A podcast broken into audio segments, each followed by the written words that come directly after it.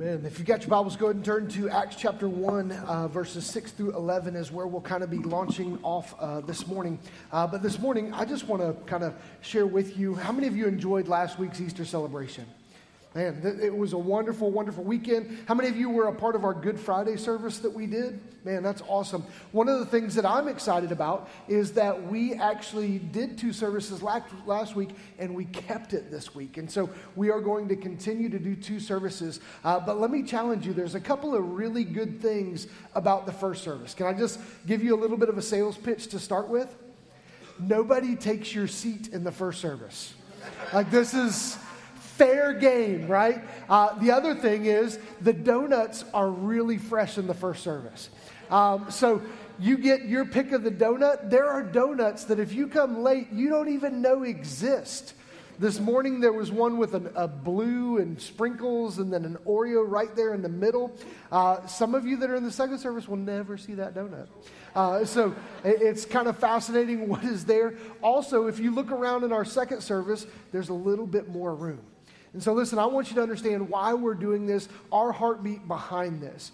We want to reach this community. Amen? Listen, as long as I'm your pastor, we're going to make room and we're going to do our best to continue to reach out to this community. And so if doing two services or three services or seven services is what we have to do to continually reach this community and reach their growth, that's what we'll do. Amen?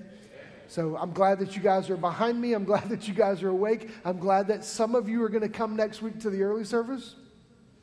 Okay, good. So I will tell you this. We need your help, okay? We need some of you to help us out by coming to the early service so that we can continue to make room in this auditorium so that we can continually reach people, okay? So that's my challenge. That's my plea. If the Holy Spirit moves in your heart this week, and I pray He will, come next week to the early service. I promise you it's the same message. It's the same speaker. It's the same worship. There is no less passion and no less excitement in the first service, maybe just a little bit, so because it is a little bit earlier, but that's what we're trying to do as a church. Amen? So are you excited to be a part of a church that wants to reach this community? Man, that's our goal. Okay, 3 people, good. So we'll get there. By the end of the sermon, you'll be ready, okay? This week, I wanted to close out our Easter sermon series. I know this is a little bit awkward and a little bit different.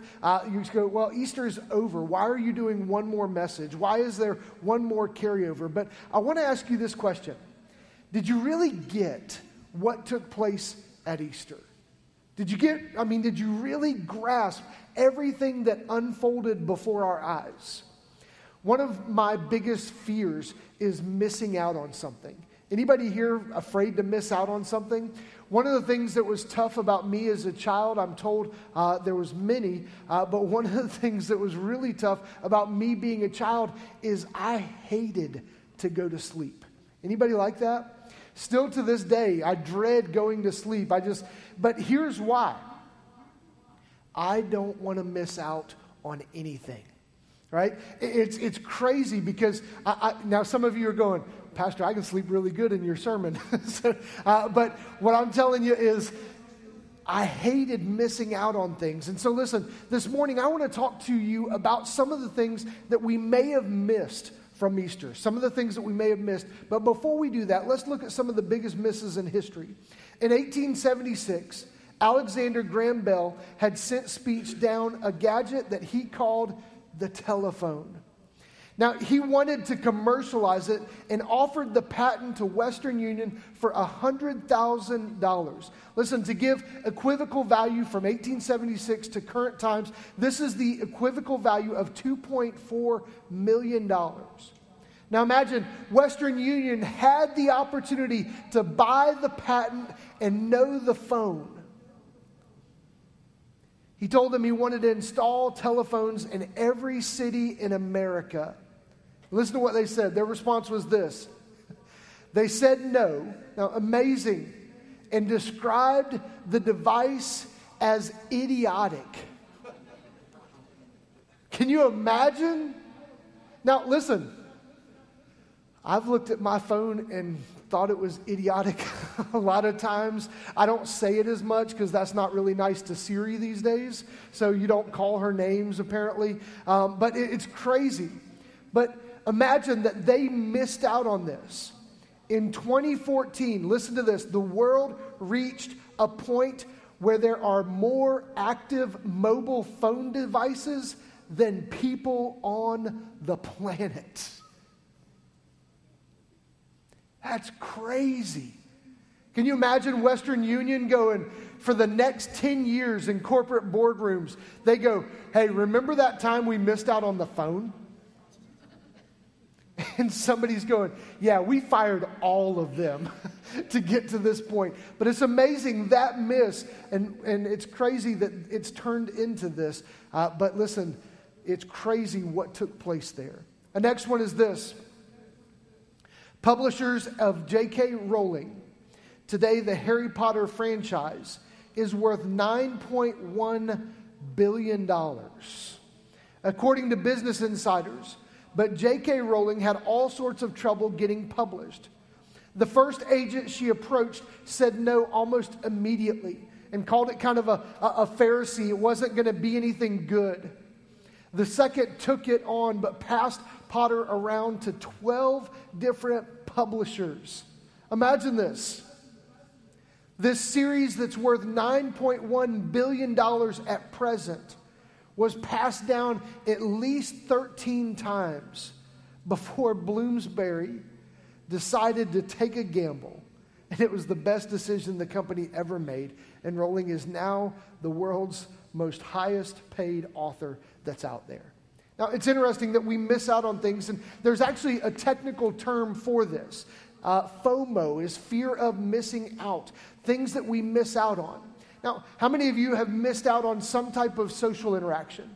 Listen, one of the things that happens on a regular basis every Sunday is we either go to give somebody knuckles or a handshake, and it turns into a hug, and you don't really know what to do with it now.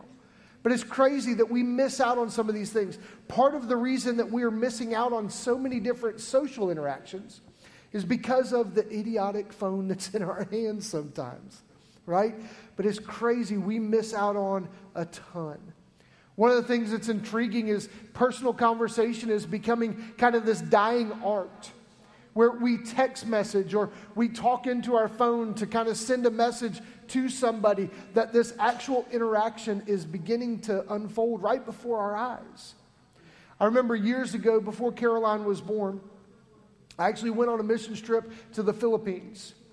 And when I arrived, we had been in flight for 24 hours. And the interesting thing that took place is they asked me, they said, hey, Pastor Jeff, we have some people that want to sit with you and eat a meal with you, and can they just talk to you for 3 or 4 hours? I was like, what?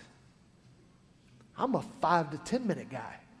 Now, not when I'm preaching, but it's, hey, how are you? Good to see you. Give you a hug. And as I sat there, like, I actually became nervous going, what are we going to talk about for 3 hours? So we sat there, the conversation began to unfold and began to talk, but it was intimidating to think that that's what we were going to do. The fear of missing out. Do you know that the DVR was created for people like us? We don't miss out on TV shows or anything that we want to see. We can fast forward through commercials at this point. Man, we don't miss out on anything. But how many of you have that genuine fear that you're going to miss out on something? For me, my daughter came to me yesterday after the JC's Ranch event and said, Dad, I want to go to the rodeo. I was like, what? A rodeo happens in this area? Sure enough, it does. And it was full. And so we actually went to the rodeo. And if you've never seen this, you have genuinely missed out on seeing people jump on a bull that doesn't want them to be on there. I mean, you look in their eyes and they just, something ain't right to be able to jump on that. When you think about this, you go, there's part of me that says, I want to ride a bull. I don't want to miss out on what that experience. Anybody with me? No, you don't. No, you don't. So then we were offered the mechanical bull. And I passed on that also. Listen, we are people that have this fear of missing out. And I want you to understand that maybe, just maybe, you missed out on something about Easter.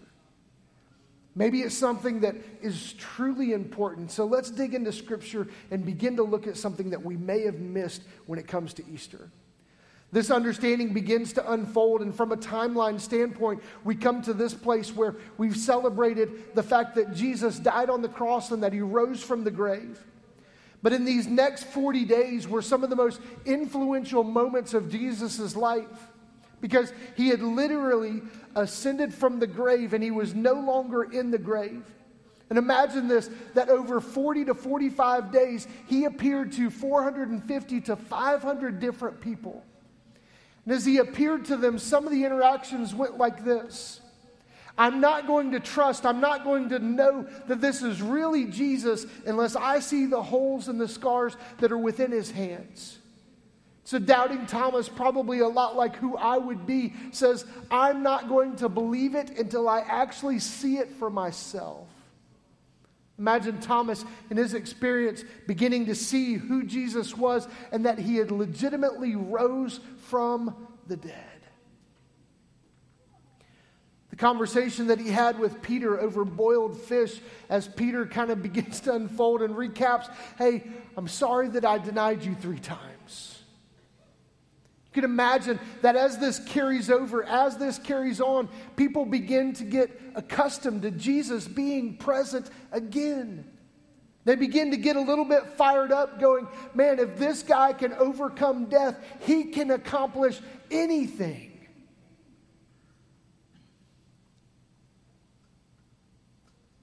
So we come to this passage of Scripture in Acts chapter 1 and verse 6 through 11, where it's called the Ascension. And it's Jesus' farewell, and he goes up on the Mount of Olives, and this author captures this understanding. He says in verse 6, so when they had come together, they asked him, Lord, will you at this time restore the kingdom of Israel? Now listen, their consistency is something to be admired, but they missed what Jesus Christ did right in front of them. They were looking at Jesus going, now is the time for Israel. We are going to take this back over. We have a resurrected king that will do this with us. Jesus says to them, it is not for you to know the times or the seasons that the Father has fixed by his own authority. Then he offers them this gift, this understanding, and he says, but you will receive power when the Holy Spirit has come upon you. Listen to what he's telling them. He's giving them the Holy Spirit. Up to this point in Scripture, the Holy Spirit would appear and retract. From this point forward, the Holy Spirit is now living inside of every one of us. Imagine that from this point forward, when Jesus ascends into heaven, we have a part of God living inside of us because of what he did. I was kind of hoping you'd be a little excited at that point. Amen. The early service was more excited than you were at that point. Listen, you have the Holy Spirit that resides inside of you as a believer. This is an exciting thing that Jesus has given them. His role kind of looks like this. He leads us, he guides us, he convicts us. Imagine this, that up to this point, they had the law and it would convict. But now we have the Holy Spirit that lives inside of us that says, hey, don't sin here. This comfort that comes from the Holy Spirit that only comes from him. The encouragement, the leading and the guiding and the directing. Listen, up to this point in Scripture, they would have to ask a priest and they would have to go into the Holy of Holies and beg God to reveal the direction that they were supposed to go. At this point, the Holy Spirit steps in and lives inside of us, and we pray and go, God, lead us. And he does. God, comfort us. And he does. God, convict us. And he does. I think it's amazing that we understand the gift that was given there. And I think for the people that were kind of standing there, they were going, okay, cool, we got the Holy Spirit now. Like, what do we do? So he continues on and he says, and when Jesus had said these things, as they were looking on, he was lifted up, and a cloud took him out of their sight. Can you imagine this moment? What's going on? He's ascending right before our eyes, and now he's into a cloud. While they were gazing into heaven as he went back, behold, two men stood by them in white robes and said, Men of Galilee, why are you standing looking into heaven? This Jesus who is taken up from you into heaven will come in the same way as you saw him go into heaven. He says, have hope. He's going to return for you. Amen. It gives us this understanding that the people that were closest to Jesus Christ were focused on the wrong kingdom. They now had the Holy Spirit that lived inside of them, but he gives them this responsibility that they are now to be his witnesses. They are witnessing an event that is talked about for thousands of years later. That this Jesus ascended into heaven and he is at the right hand of God, now interceding on our behalf, saying, I died on the cross for them. So I want to give you just an image, a picture. It's one of the rare opportunities that I've had in my life. As I've been to Israel for the second time just a couple of weeks ago. I stood at this place and I was listening to our guide, and he was pointing out the Mount of Olives, and he was talking about this exact event. So I looked at this mount, I looked and I saw where Jesus ascended into heaven. So let me share this with you. If you look right behind me, you'll see what's called the Mount of Olives. And, it's an interesting place because it's still intact and still the understanding of where Jesus entered into it. But the most amazing thing about it is this is where the ascension of Jesus took place. So I think it's humbling to think that 2,000 years later, this place still exists. This place still is documented as accurate of where Jesus ascended. I think that's an important part for us to understand, is that not only is the Jewish population, everybody shakers, this is not only did he conquer, not only did he overcome, he spent time here with over 500 people.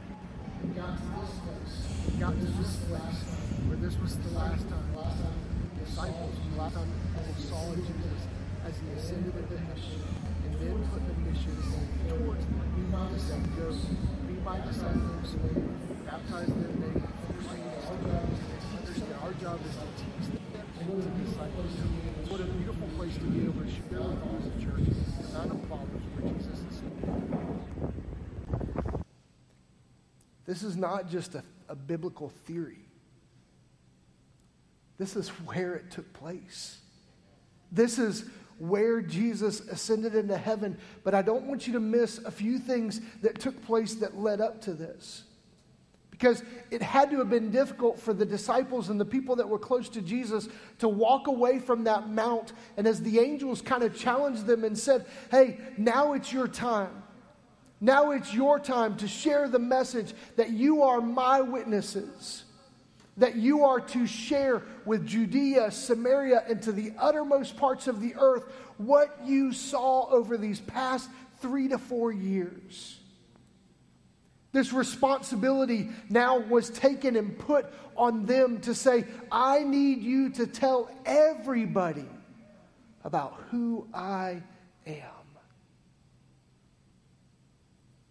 So I want you to understand, there may have been something about this that we truly missed. There may have been something about this event that we really didn't pay too close attention to. And that's what his purpose really was. In Mark chapter 10 and verse 42 through 45, we see this begin to unfold, and he clarifies this understanding. And Jesus called them to him and said to him, "You know that those who are considered rulers of the Gentiles lord it over them, and their great ones exercise authority over them. But he says, this shall not be so among you, but whoever would be great among you must be your servant. And whoever would be first among you must be slave of all. For even the Son of Man," and this is the thing that I'm worried and I'm concerned that we may have missed in this whole understanding, "even the Son of Man came not to be served, but to serve and to give his life as a ransom for many." Listen, I want you to understand that Jesus came and he had multiple interactions, and everybody was going, "Jesus, will you take the kingdom now? Will you take over this now?" His understanding would continually be putting them in their place, that his goal, his role was here to serve. This continual message of, was he God? Was he able to fulfill it? Yes, he absolutely was. But he came here to serve. What does it mean to be a servant? This is to be in complete submission to God, understanding that Jesus in the Garden of Gethsemane, as he shared this cup and he said, "Let this cup pass from me," and he says, "But not my will, but yours." Remember Jesus being tempted in the wilderness. 3 times he was given this opportunity to overtake everything and to have this earthly kingdom. And he looked at Satan, the tempter, and he says, "This is not my will. I came to serve." Can you imagine the moment where Jesus is eating the Passover with his disciples and he begins to wash their feet? And as Peter stands up, the exact same way that I would probably go, no, I'm the servant here. I'm the one that's going to wash your feet. Jesus reminds him, "I came to serve." And this is a humbling thing for us to begin to grasp. This is a good God. He willingly gave his life as a ransom for many. So I don't want you to miss out on the understanding that Jesus came on this earth to serve. So if he came to serve, he's given us a task and an understanding of what our responsibility is to move forward. Paul captures this in giving us a roadmap of what it may look like to be people that are servants also. Paul's understanding of this comes in Philippians chapter 2 and verse 3 through 11. And he starts out this verse and he says, "Do nothing from selfish ambition or conceit." Now, can I be honest with you? This is tough. This is really tough for most of us. But he's telling us, don't be selfish. I think that there's this inside track for most mothers that have had children, because they just know how to put their kids' needs above their own, and it's weird to me, because my kids will come up to me and I'll go, "Nah, I need a break." Amen? Oh, I'm all alone? We'll preach on lying next week, guys. But mom continually serves. I think it's an amazing thing for us to understand, because he says, "Do nothing from selfish ambition or conceit, but in humility count others more significant than yourself." Now, can I tell you what's strange about the world's message? Is it tells you, take care of you first. Make sure that you are cared for. Self-care, take care of you, take care of you, take care of you. And God's message is completely different. He never took care of himself. He always served those that were around him. Can you imagine as he goes up to the woman at the well, knowing that she was involved with things that he would never be a part of? He looks at her and he says, I have come to serve you. It's crazy to understand this, but he's telling us don't be selfish. Don't be conceited in ourselves. Humbly count others more significant than yourselves.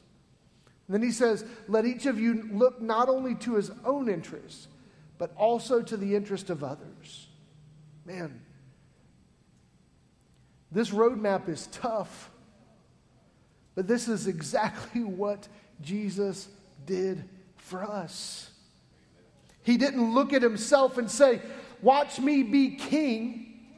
He came to this earth and he put it humbly in perspective. And he said, let me look after your interests. Listen, the crazy part about our society and the crazy part about most churches is that we have turned inward. We've become very good at taking care of our own. But there is a lost and dying world out there that needs somebody to take interest in their life. One of the most humbling things that's been presented to me in ministry is over the past couple of years, I've had the opportunity to be a part of, be chaplain for Pooler Police Department and help out with the fire department and city events and all the things that come with that. I'll be honest with you, because at first it was really difficult. Because if there's something that you don't understand about police officers, it's that they don't want anybody else in their car but them. And so I heard an amen from a previous police officer. Some of the way that this would unfold is that I would go to shift change, and the command sergeant or corporal would say, who wants chaplain in their car? And it felt like middle school recess at dodgeball that nobody wanted Jeff Hubbard on their team. And then finally the command sergeant that would look and go, hey, you got chap today. And the person would go, let me clean out my front seat. And as I stand there awkwardly as they clean out their front seats, sometimes the first question is, what are you doing? And I tell them these words. I'm a volunteer. I don't get paid to do this. I'm here to serve you and your family. Most of them will look at me, and it's really uncomfortable for them at that point.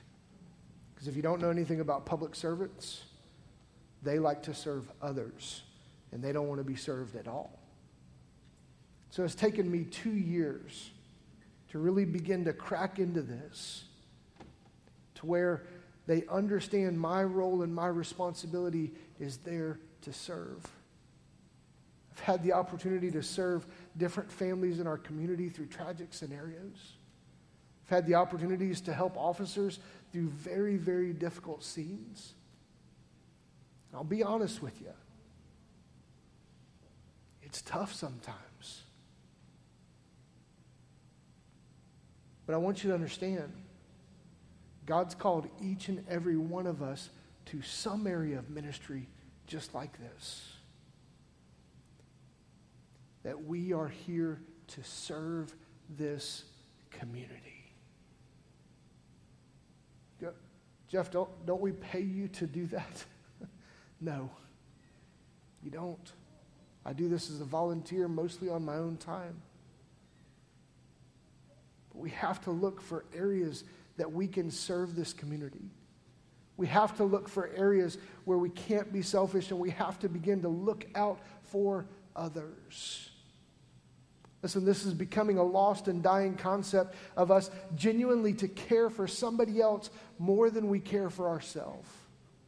I love how Paul kind of lays this out, and he says,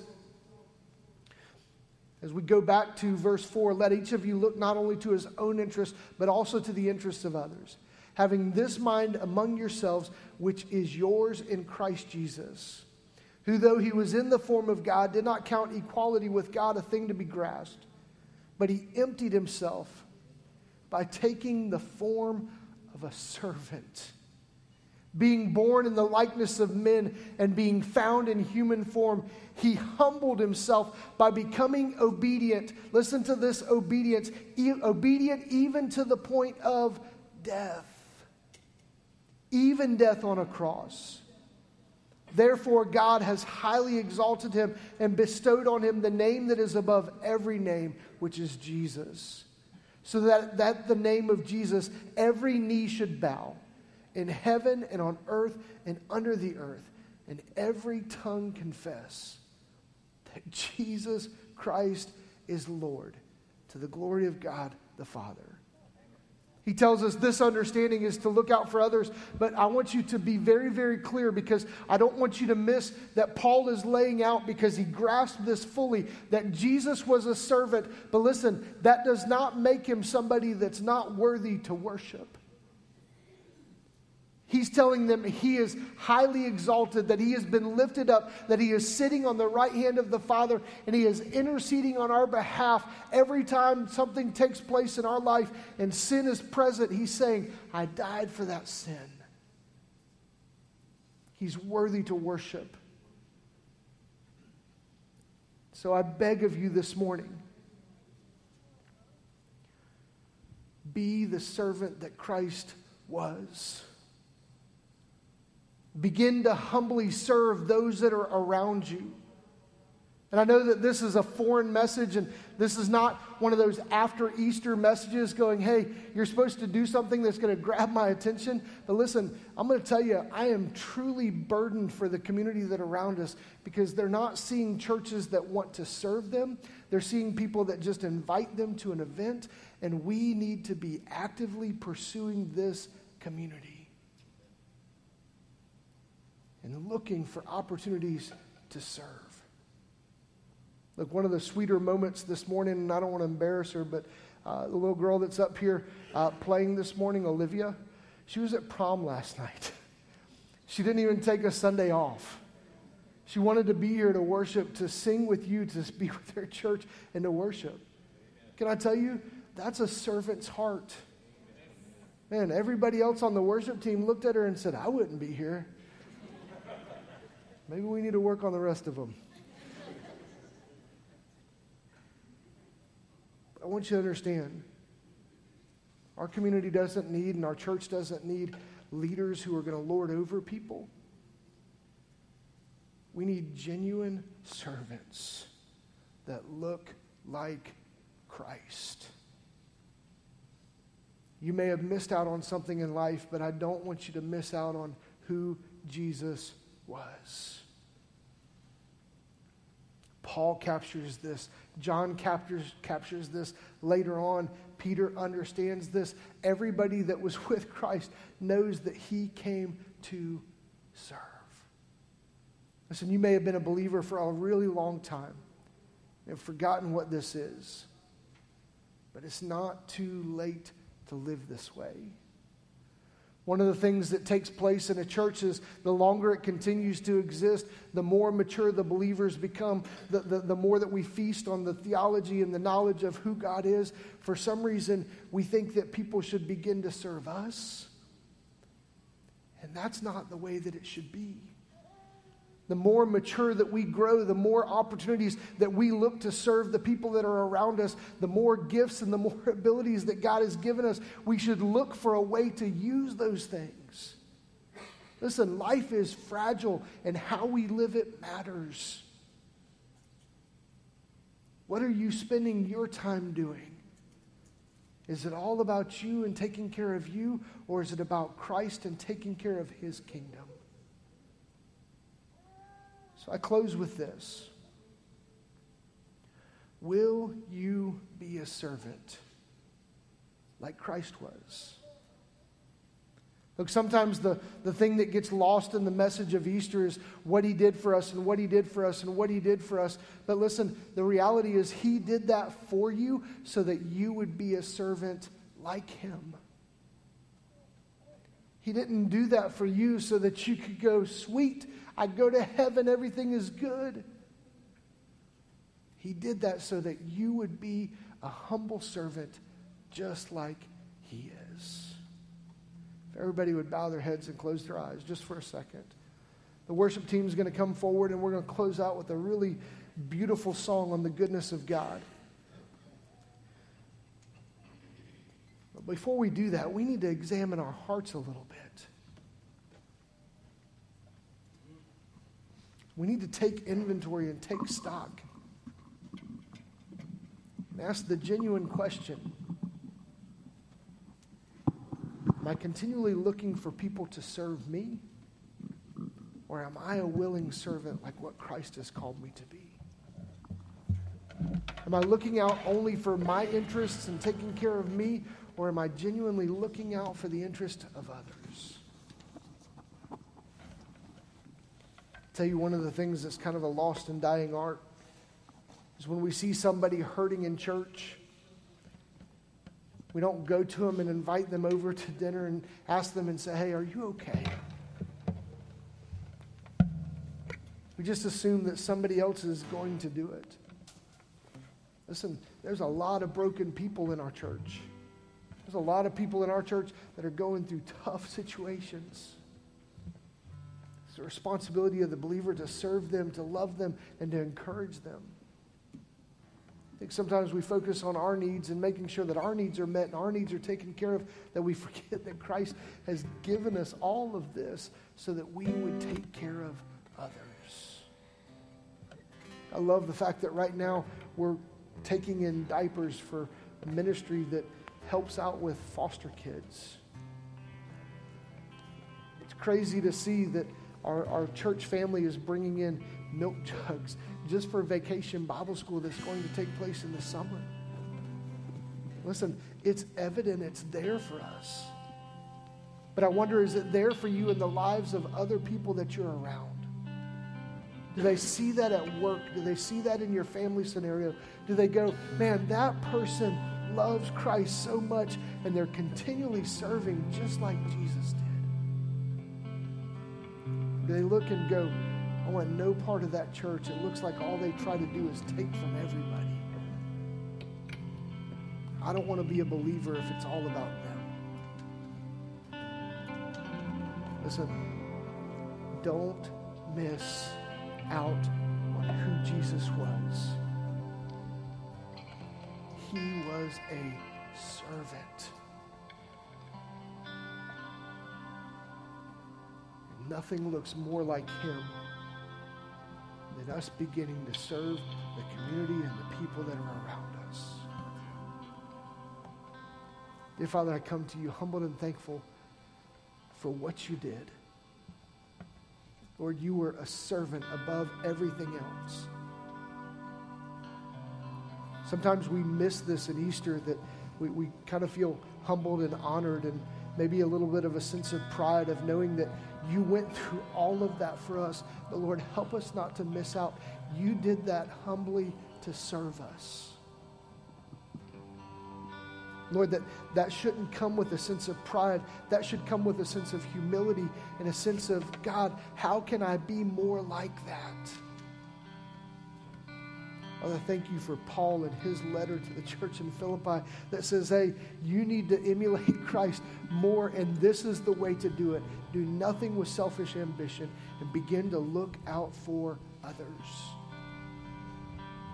Father, we thank you that your name is worthy to worship, that we do this every Sunday, that we sing these words, we cry out these words, and we preach the passages of Scripture that you lay before us so that we would know who you are and how to live for you. Father, may your name be lifted up this morning. In Christ's precious and holy name we pray. Amen. If everybody would stand as we sing this last song, and I hope that you can cry out these words about the goodness of God as Olivia leads us.